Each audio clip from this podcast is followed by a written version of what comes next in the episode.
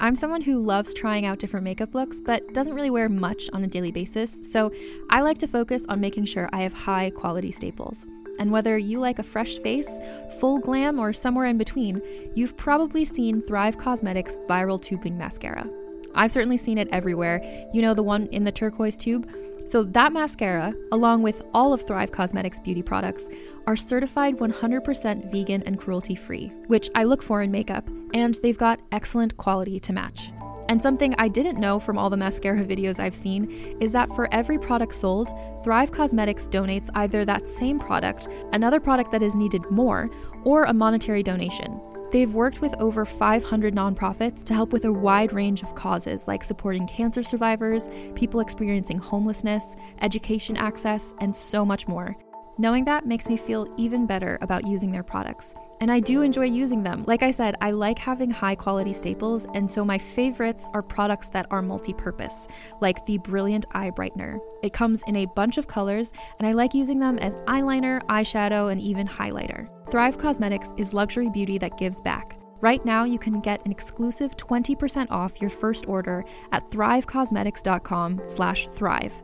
That's Thrive Causemetics, C-A-U-S-E-M-E-T-I-C-S dot com slash thrive for 20% off your first order. Calling all lovers of mystery and fans of a good story. If you haven't already heard me talk about June's Journey, you're in for a treat. It's time to don your detective hat in this free hidden object mobile game that delves into the captivating journey of June Parker, a self proclaimed detective on a quest to unravel the mystery surrounding her sister's untimely death. In June's Journey, you get to play as June, deciphering clues and unveiling secret plots within thousands of beautifully illustrated scenes. And did I mention it's set in the glitzy 1920s? New chapters are added weekly, so you will never run out of new thrills to uncover, and you can also personalize and decorate your very own Orchid Island where the story takes place. How sharp are your detective skills? Find out when you download June's Journey on your Android or iOS device, or play online via Facebook Games. Your detective journey awaits.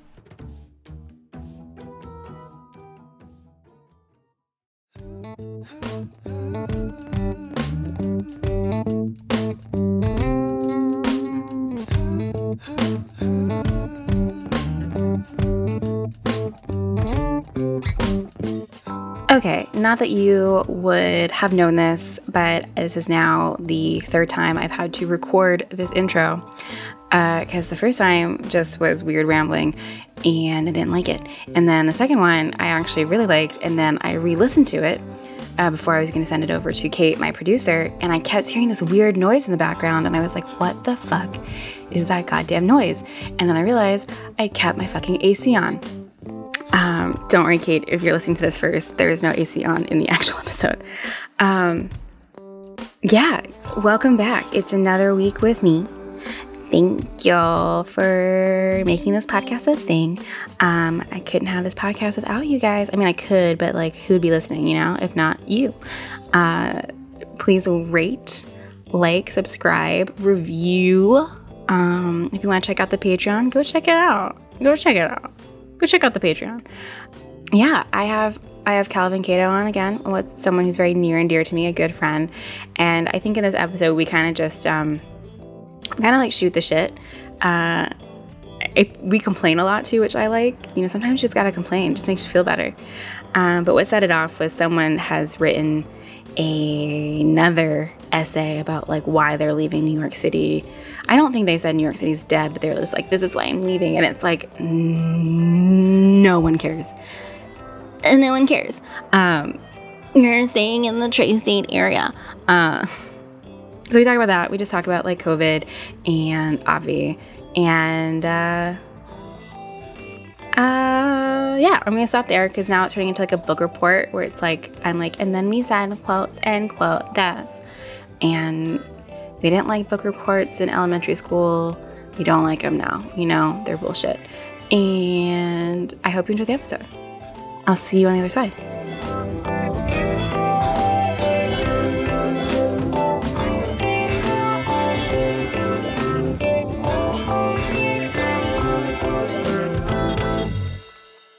well, thank you for coming on again. Uh, I love having you on. Obviously, I think I've had you on the most out of any. I was gonna say so it's like the third time. yeah, and then like I uh, I did a rerun uh, of one of our episodes. This will be the fourth time. Right? Oh my god. yeah, only the fourth time you've been on. Oh my Um, god, thank you so much. And I'm glad to see your face. I Because. I was so sad I couldn't get to go to the beach with you guys. I think we are going. We might be going again this week, this Saturday or next Saturday. So I'll let you know what's going on.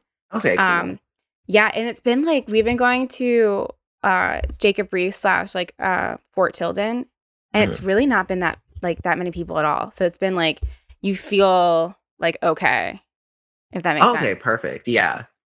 Cause that's what I feel like that's what I'm still worried about. Like uh, I went to a friend's um he had like a birthday party, like n- party, I say that loosely, but you know what I mean.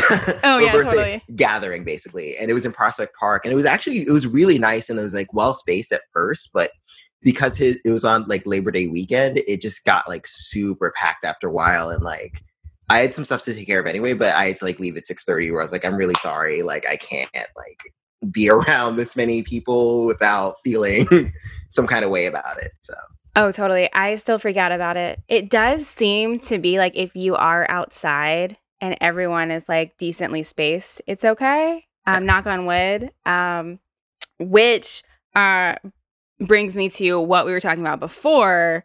Uh, Calvin had texted me an essay by someone that we know who is uh, moving, moving from New York, and it was a I don't want to say stupid, but it was a goddamn media art, medium article about like why she's moving and like why it's hard. And it, everyone, I just need everyone to know that like no one fucking cares. Um. And we're so sick of them.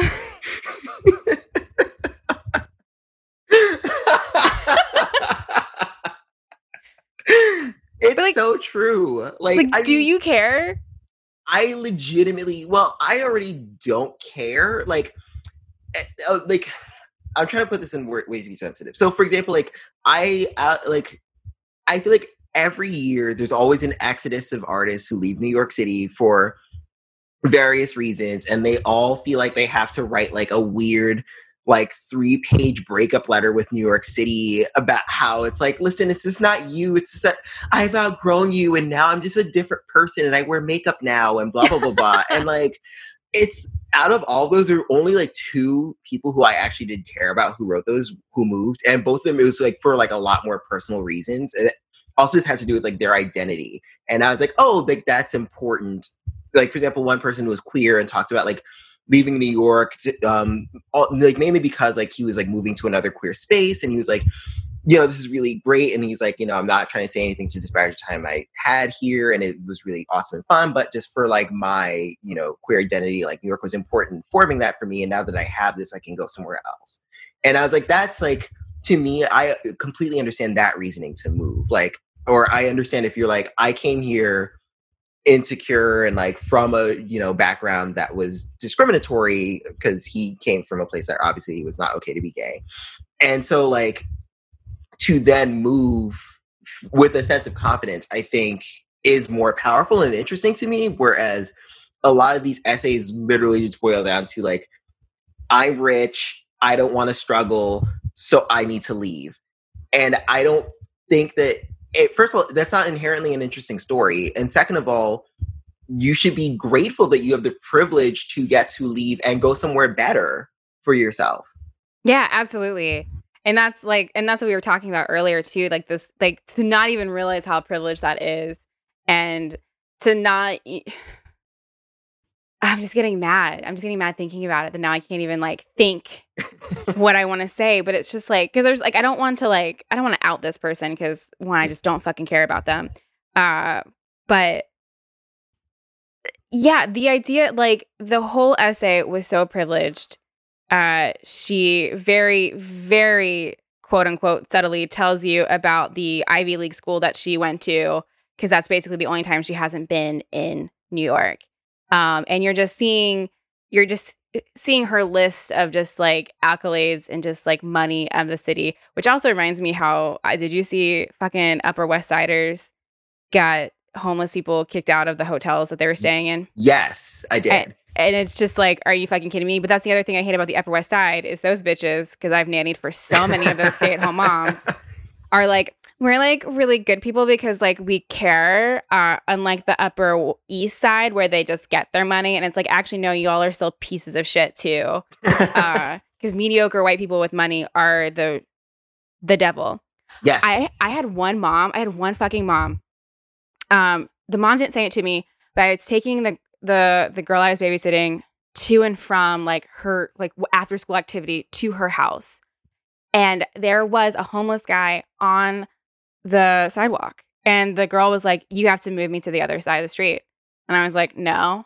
And she was like, My mom always says we're not supposed to stay on the same side as the homeless people. And I was like, Well, with me, you are. Yeah. And oh I was just God. like, like truly, these people have like no fucking souls. But they're just like, but we're liberal. but like, Ugh. we get it. Like, vote Biden. Like, voting changes everything, guys. I was just like, you gotta be fucking kidding me. Like, this is the shit that their kids are being taught.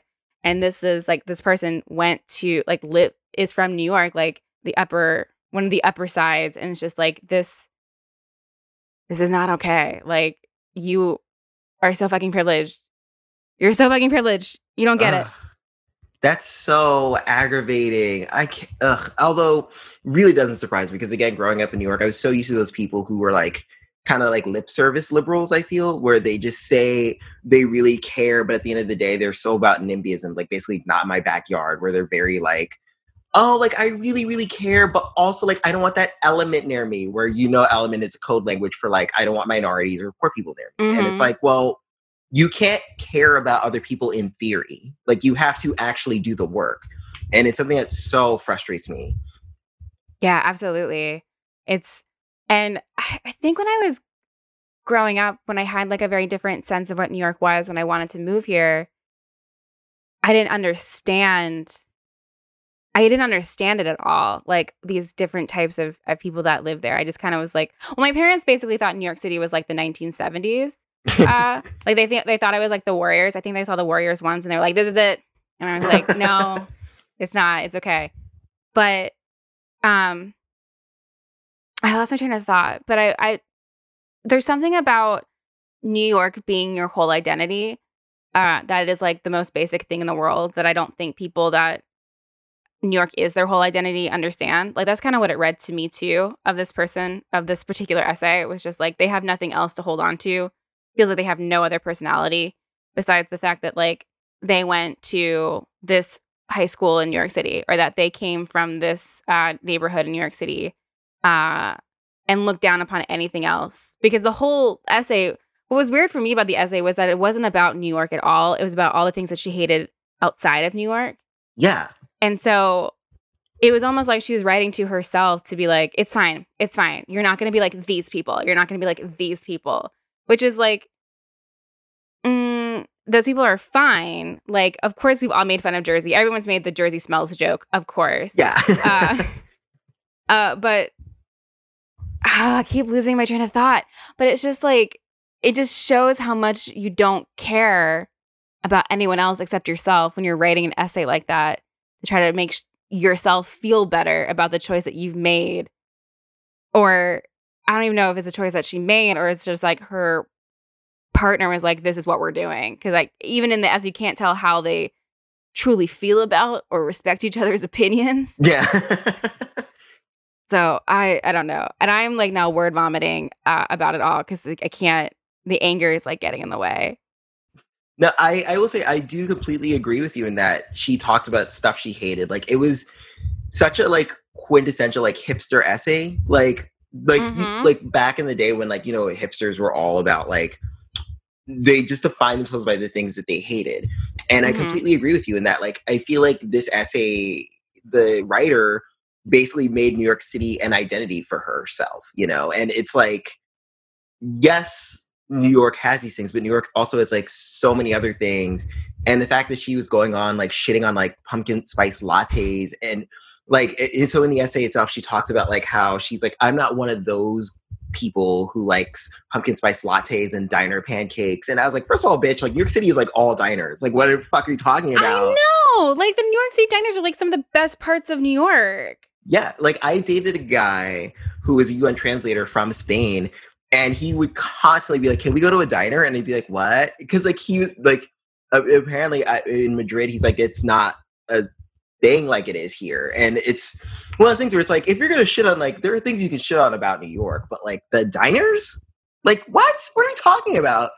And then talking about how like, oh, I can't go to the nightclubs or the museums, and it's like, girl, but you have a kid, so you weren't gonna go anyway. Like, yeah, it's crazy to me that people because I feel like she it was almost like she made New York into this like kind of Sex and the City backdrop of like these are the things I could potentially do, but you're not that she's not doing, and she's lamenting it. But at the same time, it's like, but if you're not taking advantage of these things anyway, it doesn't hurt you to move to some place that is cheaper that also still gives you I don't know 20 30 minutes access to New York City. Like I don't see where the problem is here. And I think that the whole essay was ridiculous. Like I just feel like you know there are people who are like actually stuck in their homes because they're immune compromised, and you're you have the luxury and and you're right too in that. Like I mean I'm not sure.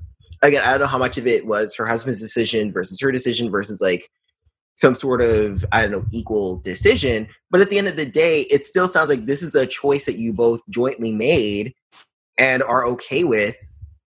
So sorry, I'm trying to like. No, I totally get it. Say something that's not thing. just like shut up, but like. no, but like shut up.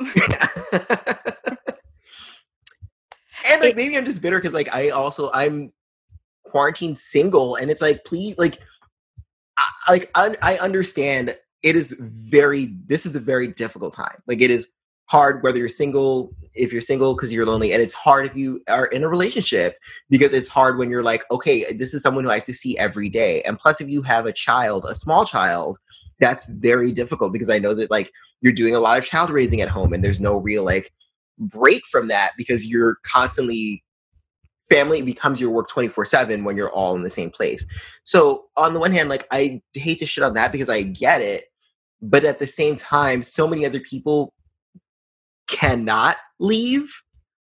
And moreover, so many people are just making it work without writing a whole essay about it. And so I don't understand why you felt the need to take your time write an essay where you you openly acknowledge it. This is a cliche essay, and I know that I sound annoying. So then you understand, but then you still did it. For yeah. What? Yeah, for what? Like the essay should have been like, I know this is cliche, like going to be a cliche essay, and so I'm going to stop right now. And yeah. if someone wrote that essay on Medium, I would have been like, that is hilarious. That is amazing. Yeah. Good job. It is weird. It's like, why do these certain people get to be the people that decide whether quote unquote New York is dead or quote unquote uh, my story is important enough to hear about why I'm leaving or why I decided to leave or and no one is talking about like who is staying, who has decided to stay, who is forced to stay, who's forced to stay and work through this either remotely or actually have to go out and like service people because basically that's like who's still around, right? Like or service people, um, grocery stores and and like hospitals. Like they're all doing a service for us.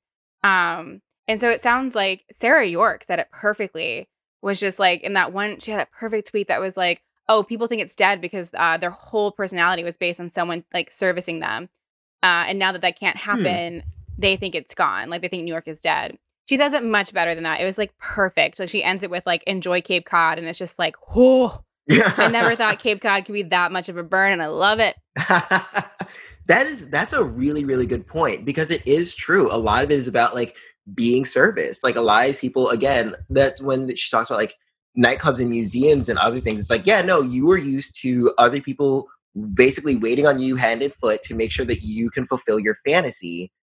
And now that that fantasy has cracks in it, you can't handle that. And it's like, and again, like I think of the people who again are or choosing to stay for whatever reason, or most of whom are forced to stay because of economic issues, health issues, financial hardships, maybe personal issues. Maybe they have a family member who lives here they have to take care of, and they don't have the luxury to be like, oh, even though I have a um a partner and a child, like I'm just gonna fuck off. It's like no, like if what if you do have like a sick a sick parent that you're taking care of? You can't just leave, and you're not gonna write an essay about that. Like, I just think it's very. Both interesting and irritating that it's always people who are usually people of privilege and people who are typically not all, but typically people who are white Mhm. who basically get to kind of play like poverty dress up when they come here and then realize that they're tired of the charade and then leave. Like, Yeah. Something something Aaron taught me uh uh, uh is because like so obviously I'm white. Um and obviously like super fucking privileged, right? Like I'm I'm number two on the totem pole when it comes to privilege. And even just being here, just getting to New York City back in 2011 and still being able to be here now. Um it's it's a privilege that I'm not I haven't been forced out just because I can't pay for it. And something that Aaron taught me was that I would say like, "Oh God, I'm poor, I'm poor, I'm poor," and I was he'd always be like, "Actually, no, you're not. You're broke."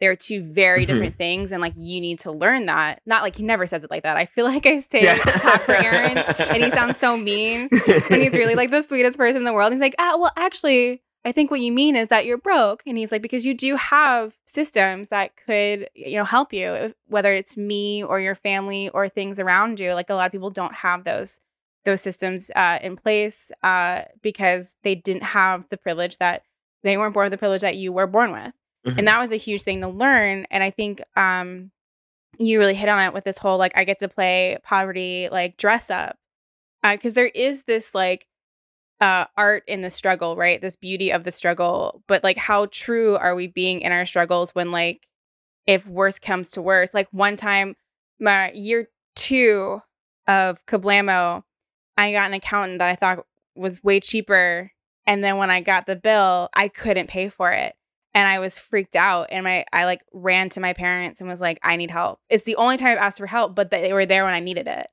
Uh, and a lot of people don't have that luxury with uh, someone that can help them with a fucking bill from the IRS. Like, and that is something that needs to be addressed and spoken about loudly. Like a lot of us won't talk about it uh, because there's so much uh, stigma and shame around not being rich, which literally is no one except like a very small percentage of people in the world, or you don't even realize the privilege that you have because it is just so inherent to the life that you've already lived. yeah.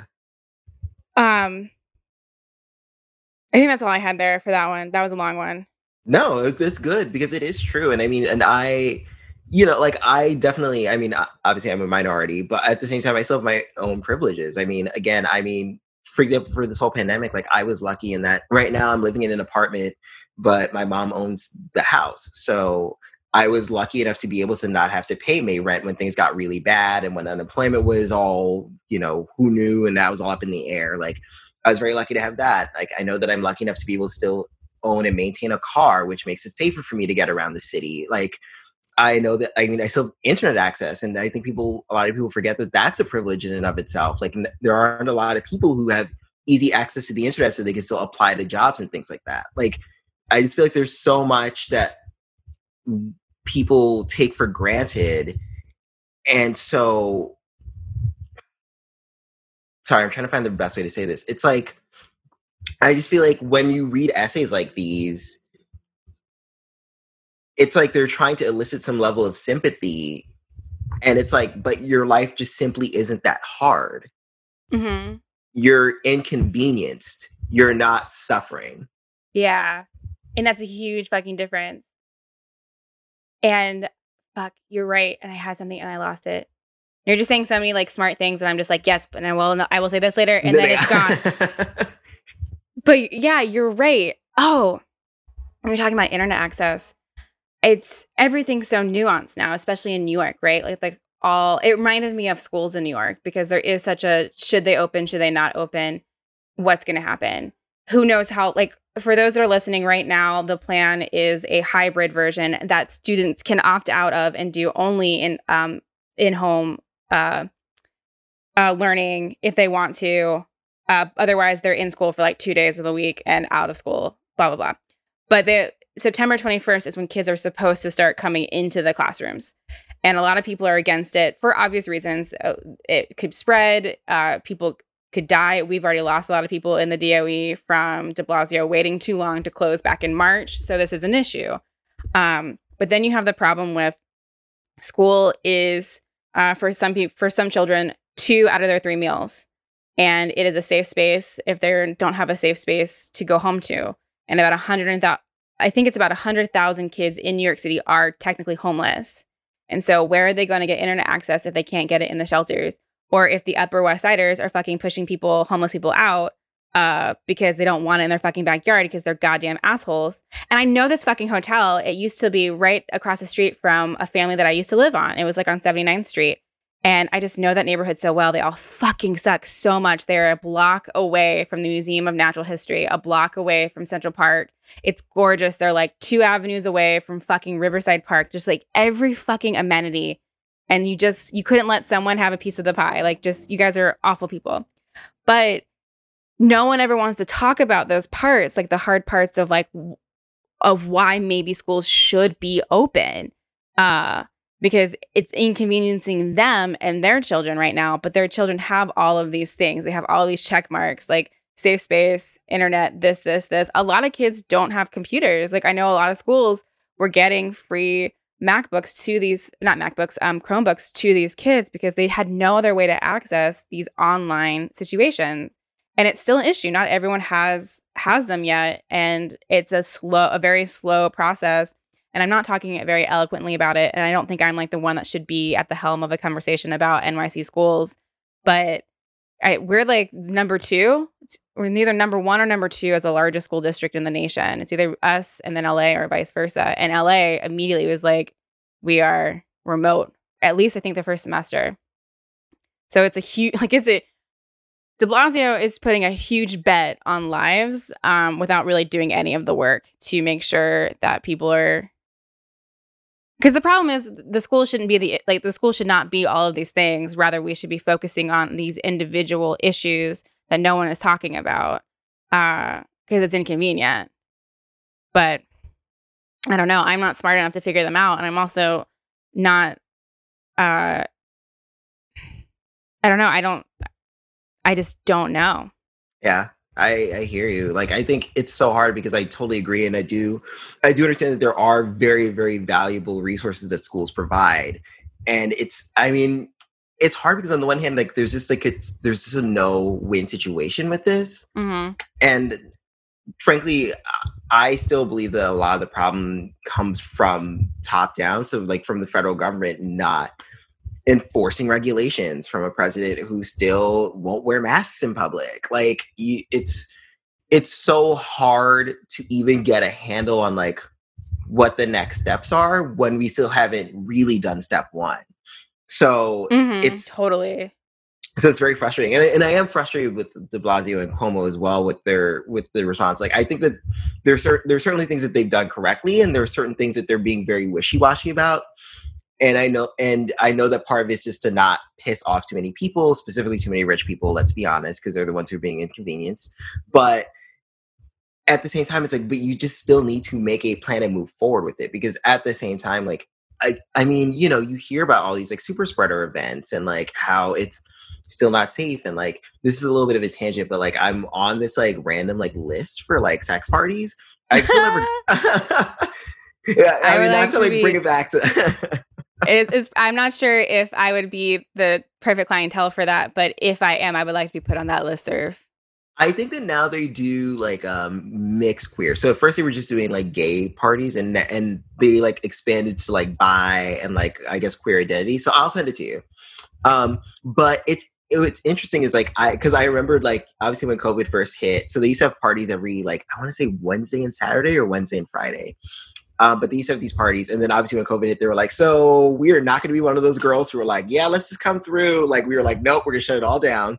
And like it was so funny because like once a month they would send a thing being like, "Okay, we're gonna hope to open again in, in June. We're gonna hope to open again in July. We're gonna," and like now I they've like, I think they like sent a message that was basically like, "Look, we just can't do this," because you know, and as much as I understand that like you know people want pleasure and the fun of it all, we just know it's not safe and the last thing we want to do is invite like 20 people who are going to come and you know who knows like who those people are going to come in contact with and like we don't we basically don't want to be a super spreader.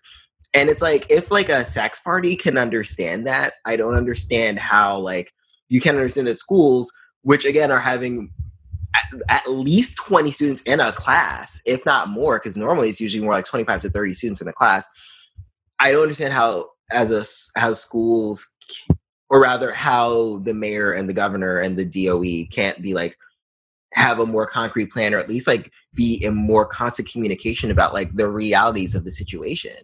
Yeah, and I'm not 100% sure, but it also sounds like uh, de Blasio has put a lot of the work on the principals of like figure out a plan for your school. I know we're basically asking kids to behave in a way that historically they have never behaved that way. And like my first, so I immediately started nannying like once I got here back in 2011. And I never really got that sick when I was in Virginia. And my first like year and a half when I was babysitting, I was like sick like every other month because I just wasn't used to it. I wasn't used to how gross kids are. Like they're disgusting. They're disgusting. They will walk with literal shit on their hands and be like, it's chocolate and not care. And you're just like, mm, am I getting a coli this weekend? Like, I don't know. So it is, it's like it's horrifying. Oh my god. Um, I love I do love the awkward sex and like I this is like I do it. I've made sure everyone knows, but like awkward sex has turned into like let's talk COVID. And honestly, I think like I my numbers have been still pretty good. So like people are like, no, I want to I want to hear. I want like because I don't think people understood it. Like I don't think people understood how bad it was in March and April, like how scary it truly, truly was. I talked about this on the last episode. Like in the last episode, uh, I referred to like a few of my like solo episodes back in April and like they're dark. Like I know they're dark. I know I sound fucking crazy, but I stand by them. Like that shit, it was so scary. You just didn't know. And then people around you in your neighborhood were getting it. So you're like, it's in the neighborhood. Like, what does this mean? And like, I don't know about you, but where we are, like, we're not that close to hospital, but the sirens were 24 7. And you're just like, oh my God. Um, and I just never wanted anyone to go through like what we went through. And of course, obviously, like now places are because we don't have any. Basically, like my friends in Europe, they got paid to stay home and were able to stay home for like a good week.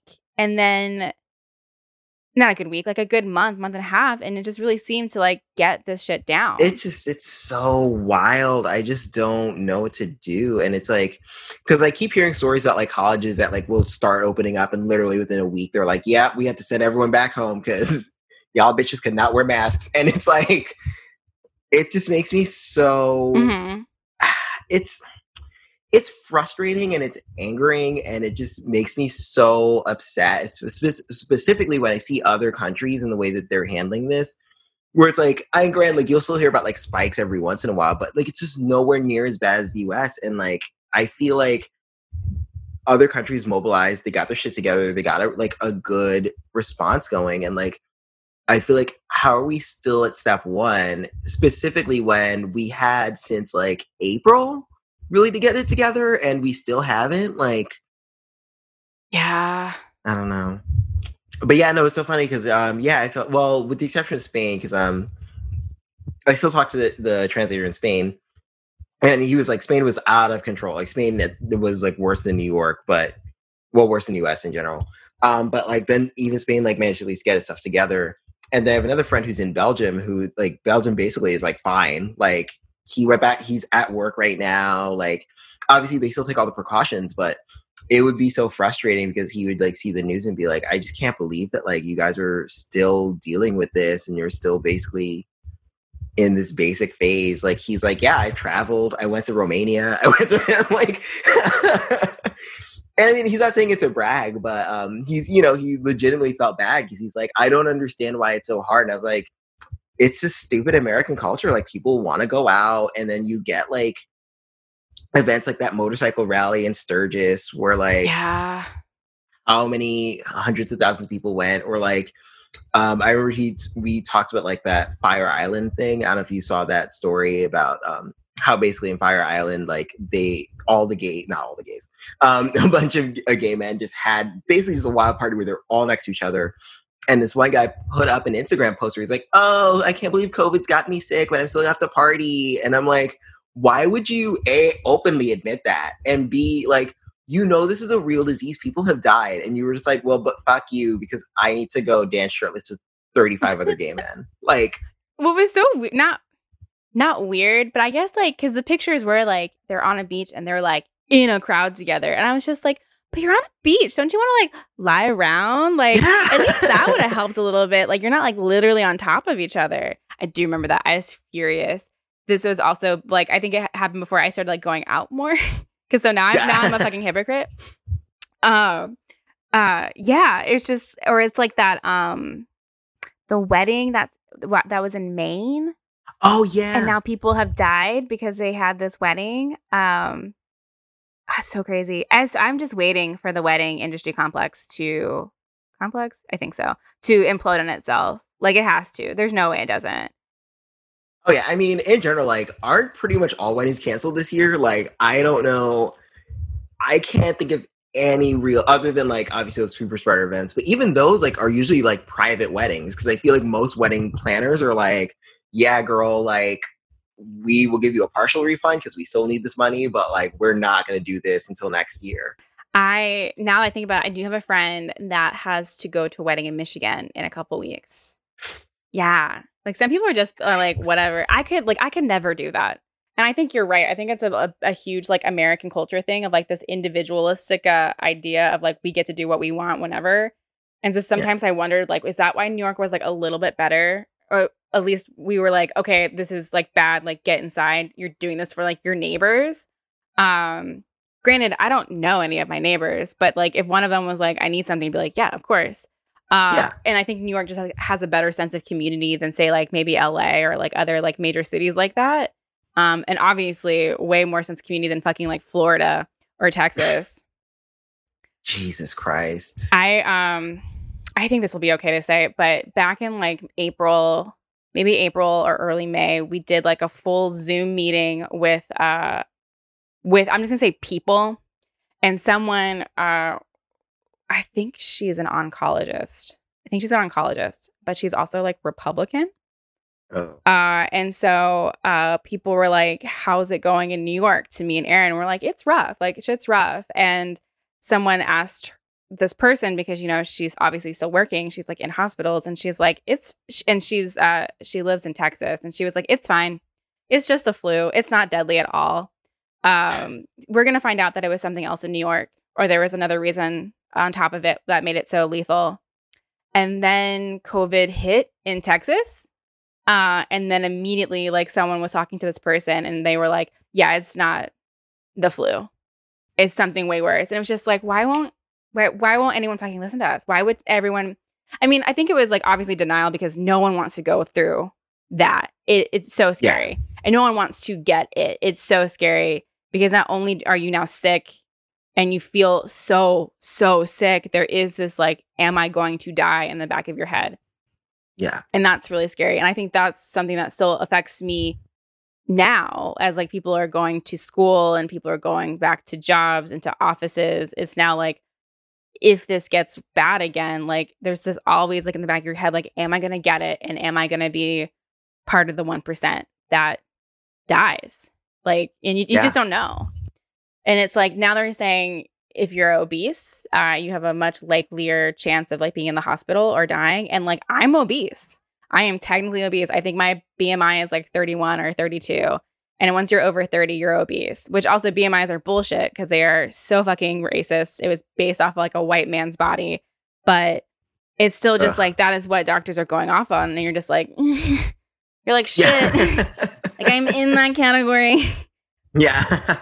oh no but i don't know oh ooh this is a huge huge turn uh from the conversation but it just popped in my head whatever Yeah. happened to that guy in, in philadelphia oh my goodness. Okay. So uh, we may have to cut around this. okay Uh, okay totally cool But um, the show, well, okay, so we actually did end up meeting up, which was really fun, and we met up a, a couple times, um, which was good. And like I, I will say, I mean, that first I was the first time was very nice, specifically because it had also been so long that like I when we made up, we literally just spent most of the day just in bed because we were just like uh, it was it was wonderful and great. Um, and I just feel, but I feel bad because like more recently, like I just, I it also part of it was just that like I went through like a very like just like down and depressive state like a couple weeks ago Mhm. that just lasted for a while, and like I just wasn't really talking to too many people, and like I was just it was just like basically a lot of COVID depression, to be honest, because Mhm. I was just like, just didn't expect that like this would still be going on, that we would still kind of, I felt like be at square one, and like there's just the job market is just absolute garbage right now. And um, anyway, so um, so like we haven't been talking as much lately, which sucks. And like I'm gonna try to message him and like see if I can talk to him this week, but I don't know. I just feel a little off Yeah. with him. And and I feel like because like it's he's super sweet and a very lovely and nice guy and everything. Like I, but I think that it just is so hard with COVID and with COVID and the fact that he's not close, Mhm. like distance wise, like it's it's kind of just taking a toll on me personally. Absolutely. So And like you said, you're you're doing this single. Like you don't have roommates, you're not in a relationship, you're not living with someone. And I think that I think that's probably the hardest. I pe- people say Yeah. kids is probably the hardest. I think being alone through this is the hardest because like even even just like Aaron's been going to work in this past few like two, these two days where I have all of a sudden all this alone time. It's just like you kind of start to realize like how quiet everything is. yeah, and you're like, oh. And then you're like, oh, hmm, I'm not really that interesting. Like, I'm not gonna talk to myself. Like, they're like, what what do I do? Um, not that you're not interesting. That doesn't make sense. Just like they all of a sudden you're just like, I how do it. I occupy myself? And then to do that for we're at what we're at like six months now.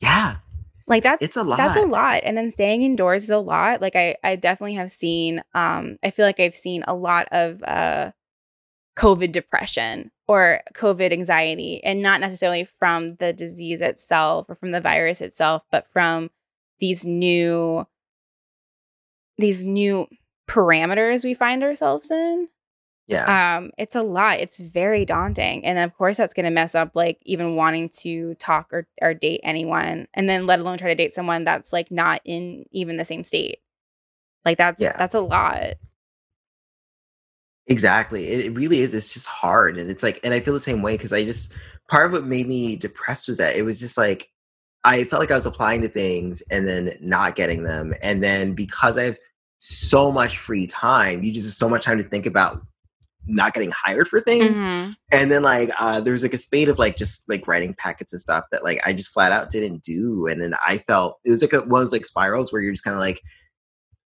I'm not working, so I don't feel motivated. But because I don't feel motivated, I don't feel creative enough to work, and it just kind of like was going down and down and down to where like I, I mean, I swear I must have binge watched like three series in a row, like literally like would not sleep until like I passed out, like watching shows because I was just like, I, it doesn't matter, and like I guess this is just retirement. So like I've just finished Chuck which I'd never seen before. I'm watching Alias again, which I like already seen. I literally own I owned Alias DVDs, and somehow I ended up watching it because like there's just nothing to do, and you're just kind of like I don't know how to schedule time anymore. So Mhm. I just I don't know if you feel the same way. I mean, at least you're like doing this podcast, so you have this, but like I just felt like I just literally just don't know how to manage my time. So even the times where like I'll have deadlines and I'll just blow past them because I'm just kind of like, I don't know, does it matter? It's it's such a surreal state to be in. well it's really i mean you're right like none of it matters right like we've been conditioned by capitalism to think that like if we're resting we're like failing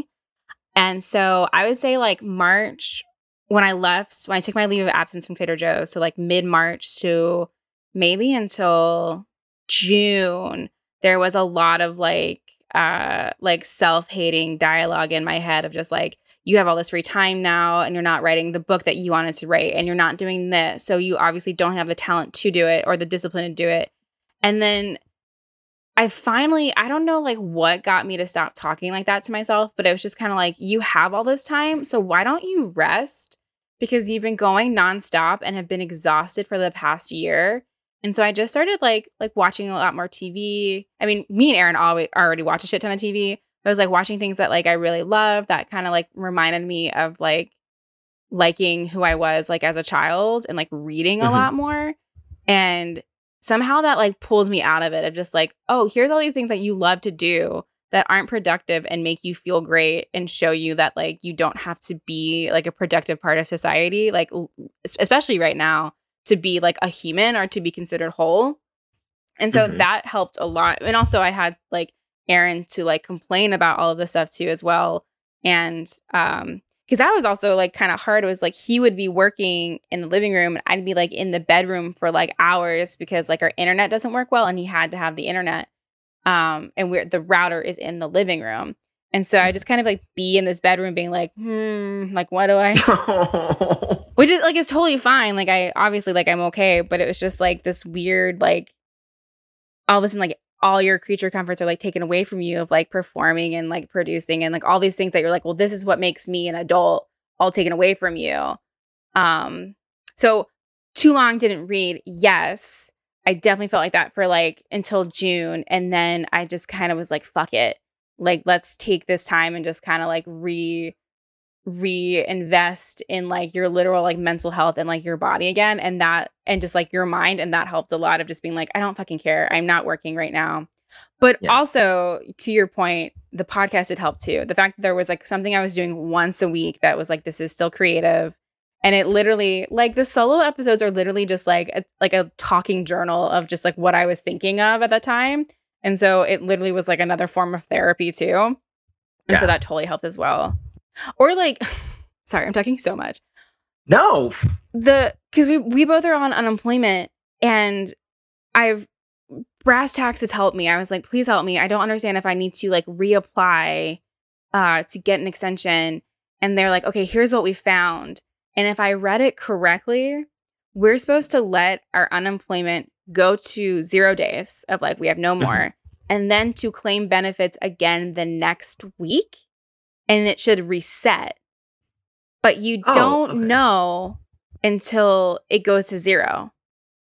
Oh, okay. Damn. That's what sucks. See, that's uh, that's annoying because that's honestly like that's kind of what was part of the depression too. Is that because I had the same thing because like my I think I'm down to like 12 days left, Mm, mhm. which Me is too. like, and that's when I really started panicking and being like, oh my god, like I really need to like get some shit together. Mhm. And I because I because I knew that there was an extension, but even the extension, I don't even know. I mean, I know it's supposed to at least go through the end of the year is what I heard. Mhm. Um, but that's actually very helpful to know. So thank you for that. Because I was like, I don't know like what I'm gonna do, like how to reapply. Do I have to like show work journals? Like I know. I don't have a work journal. I like totally forgot that was part of it because there were no jobs. yeah. so I was like, I guess everyone's like on board of like, we're not doing a work journal. Um yeah. Cause yeah, it was crazy. I have no idea. Cause like even when I went to the unemployment website, like for at least the first like uh, like cause I got on it in like April. And like the first, like, because I was trying to go on the job, because there's like supposed to be like a job career resource center basically, and that website crashed. Like it did not work. And then they put up like a notification saying like, yeah, there's this won't be functional for a while because there are no jobs. and like, and a lot of those things like sometimes involve like in-person counseling, which obviously they can't do right now. Mhm. So I was very like, I don't really know what kind of what's happening. Like it just felt it feels so chaotic, you know? Yeah. Well, it feels like the system is created to discourage you from staying on unemployment, which is one bullshit in and of itself, like in a normal economy without a pandemic, just to make people struggle as they try to find something new. Like, why punish people? But even to now have to deal with it, this weird system within a pandemic, uh, and we're already stressed about so many other things. It's like you could why why can't you just make this easy? Why can't you make it easy?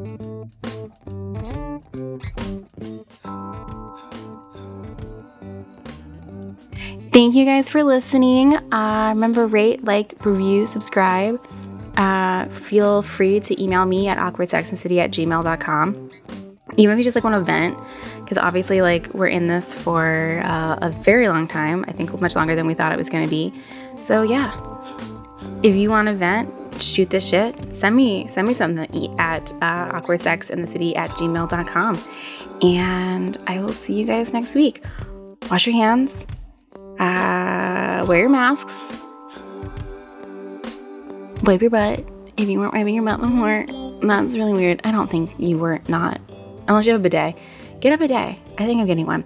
Okay, I'm going to go now. Okay, bye.